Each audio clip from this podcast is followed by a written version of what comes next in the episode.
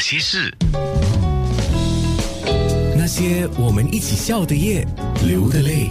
啊，一些心事，欧伟毅的义，些就是这些那些，星星的星。我们要讲刘文正。上次欧伟毅我们讲了刘文正，呃，我先帮我的听众还有刘文正的粉丝问一个问题：你估计大概会有多少个节目是谈刘文正的？还有多一集吧。其实要真的要谈下来，可以谈不完。不过我怕大家听得烦跟腻了，所以我就多一集就够了。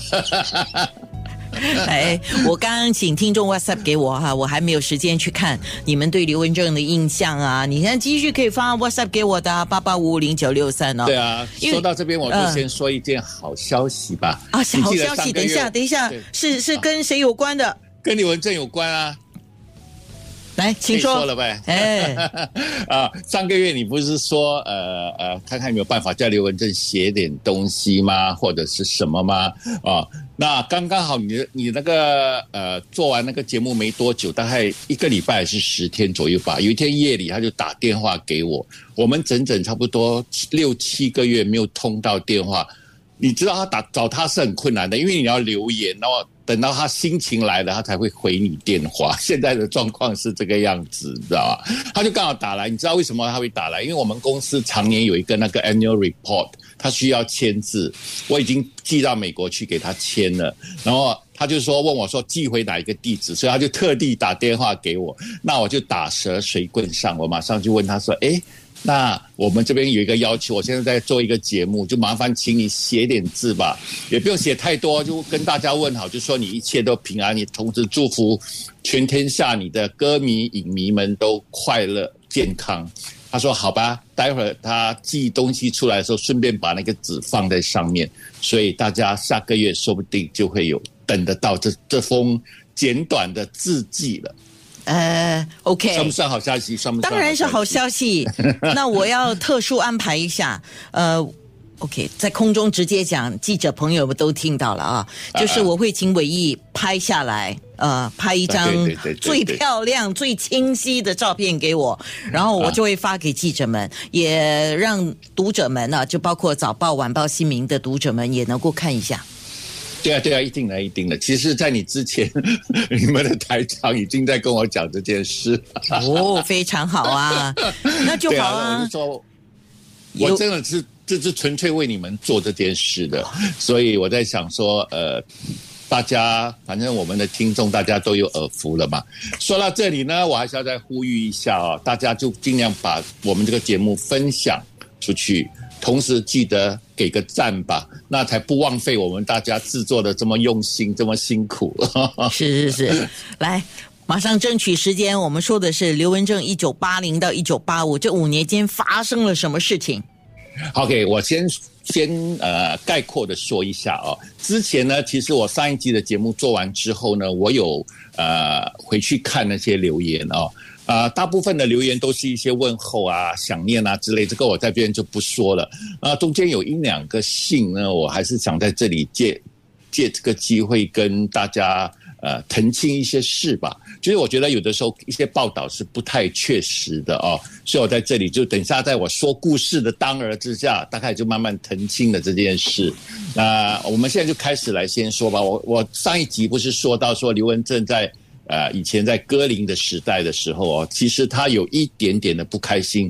虽然他的唱片在台湾算是呃卖的非常非常的好，可是他在新加新马一代是来到新加坡的时候是由宝丽金代理，毕竟他不是宝丽金自己签下的歌手，纯粹是代理合约。代理的期呢通常是五年，五年过后呢他们就不闻不问了，因为就归回给歌林台湾的歌林唱片。所以在他。一九七八年他来的时候，因为我已经在帮他做，算是他的私人的助理，兼一些处理一些呃歌迷的来信啊之类的事。那时候我还是一个学生，那你知道我听很多很多很多的歌曲。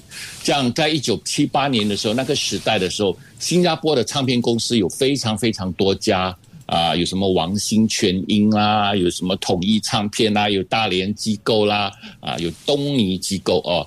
当时我就很很对动力机构非常有一种一种情有独钟的好感。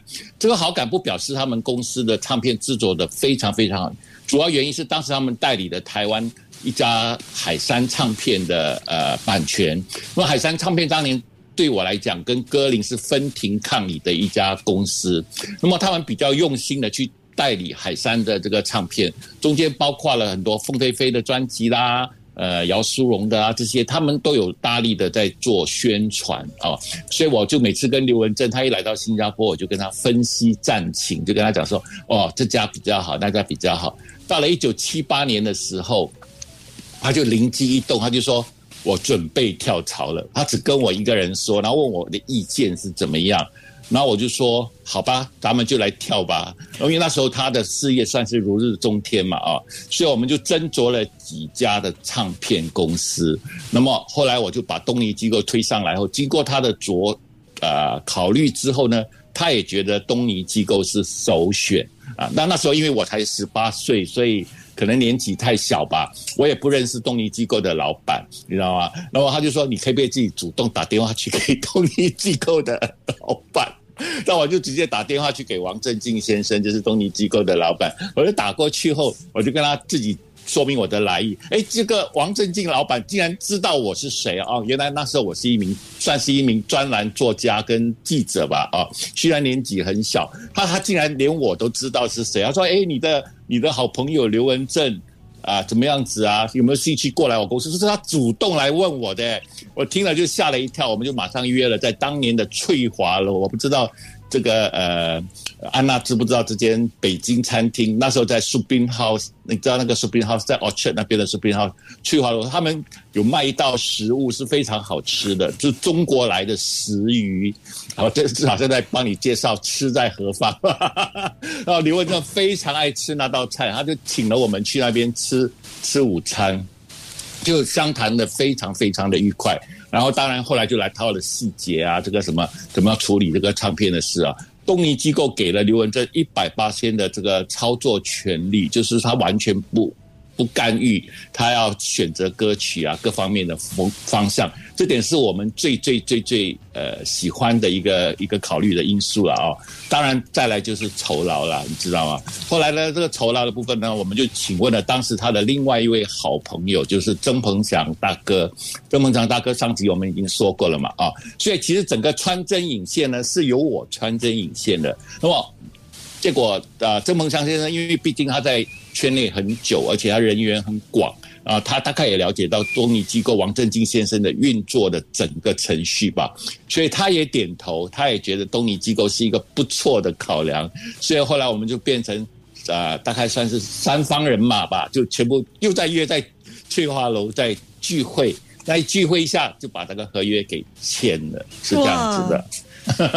说来够仔细了吧？这个应该我也是第一次在呃这个这个直播上面去提这件事啊。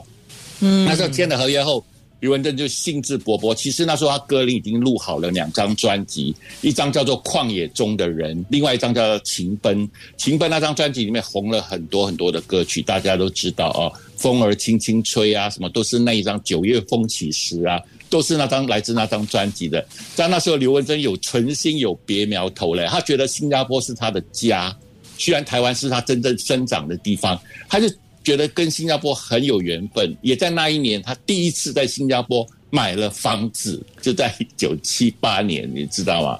所以他就觉得说。觉得一切都从新加坡出发，那时候东尼机构并没有在台湾发行，所以他就说：“那既然没有发行的话，那好吧，我们就来改变历史吧。”他觉得东尼机构应该会给他这个呃保护的力量吧。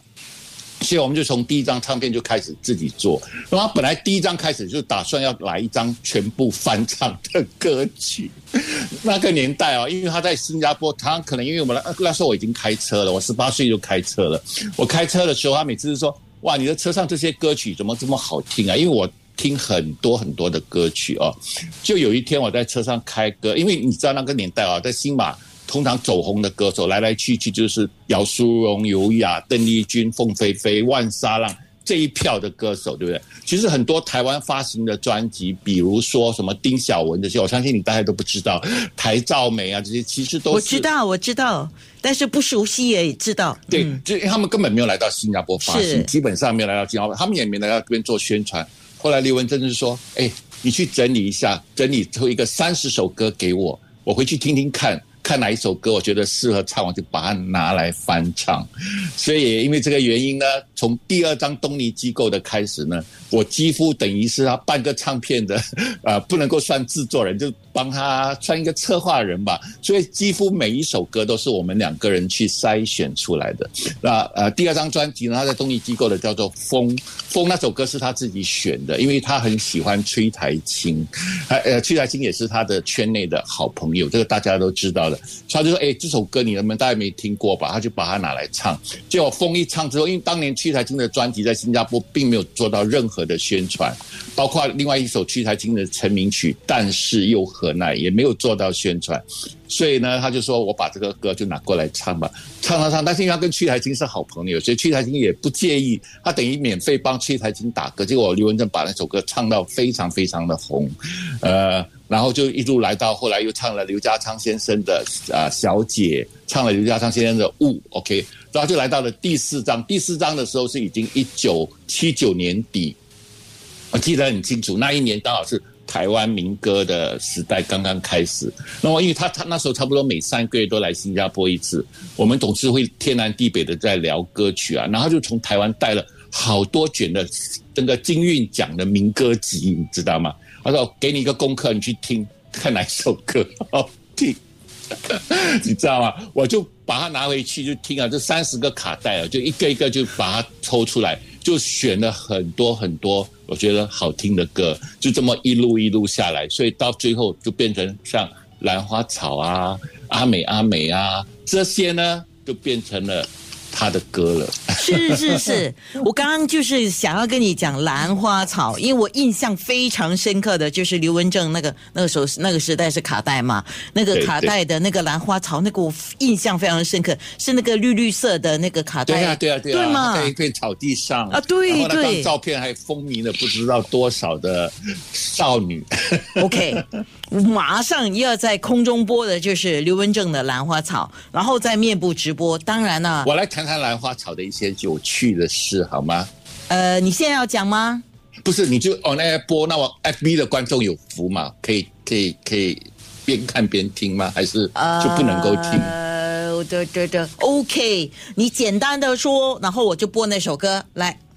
来，呃，OK，大概在那个年代里面哦，我们那个兰花草推出之后哦，其实那张唱片是蛮大胆的，因为它一半是用民歌，另外一半是用很老的歌曲，像我的心里只有你没有他，呃，夜归人这些老歌，把它串成一张专辑的、哦，所以就是一首民歌，一首老歌，一首民歌，一首老歌，在当年没有人有这个做法，这个 idea 也是我想出来的，然后每一首歌曲给了他一个很新的编曲在里头。那我要讲的一点是。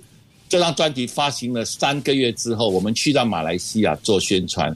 马来西亚的东尼机构的老板，我还记得是 Mr. 戴戴戴戴戴太太吧，然后就跟我们说：“哎，老刘，然后就叫老刘，哇，你这张唱片哈、哦，告诉你哦，破了我们新马有史以来的记录。你知道卖了多少张吗？在那个那一年呢、那时候是一九八二八，那时候是八十年了。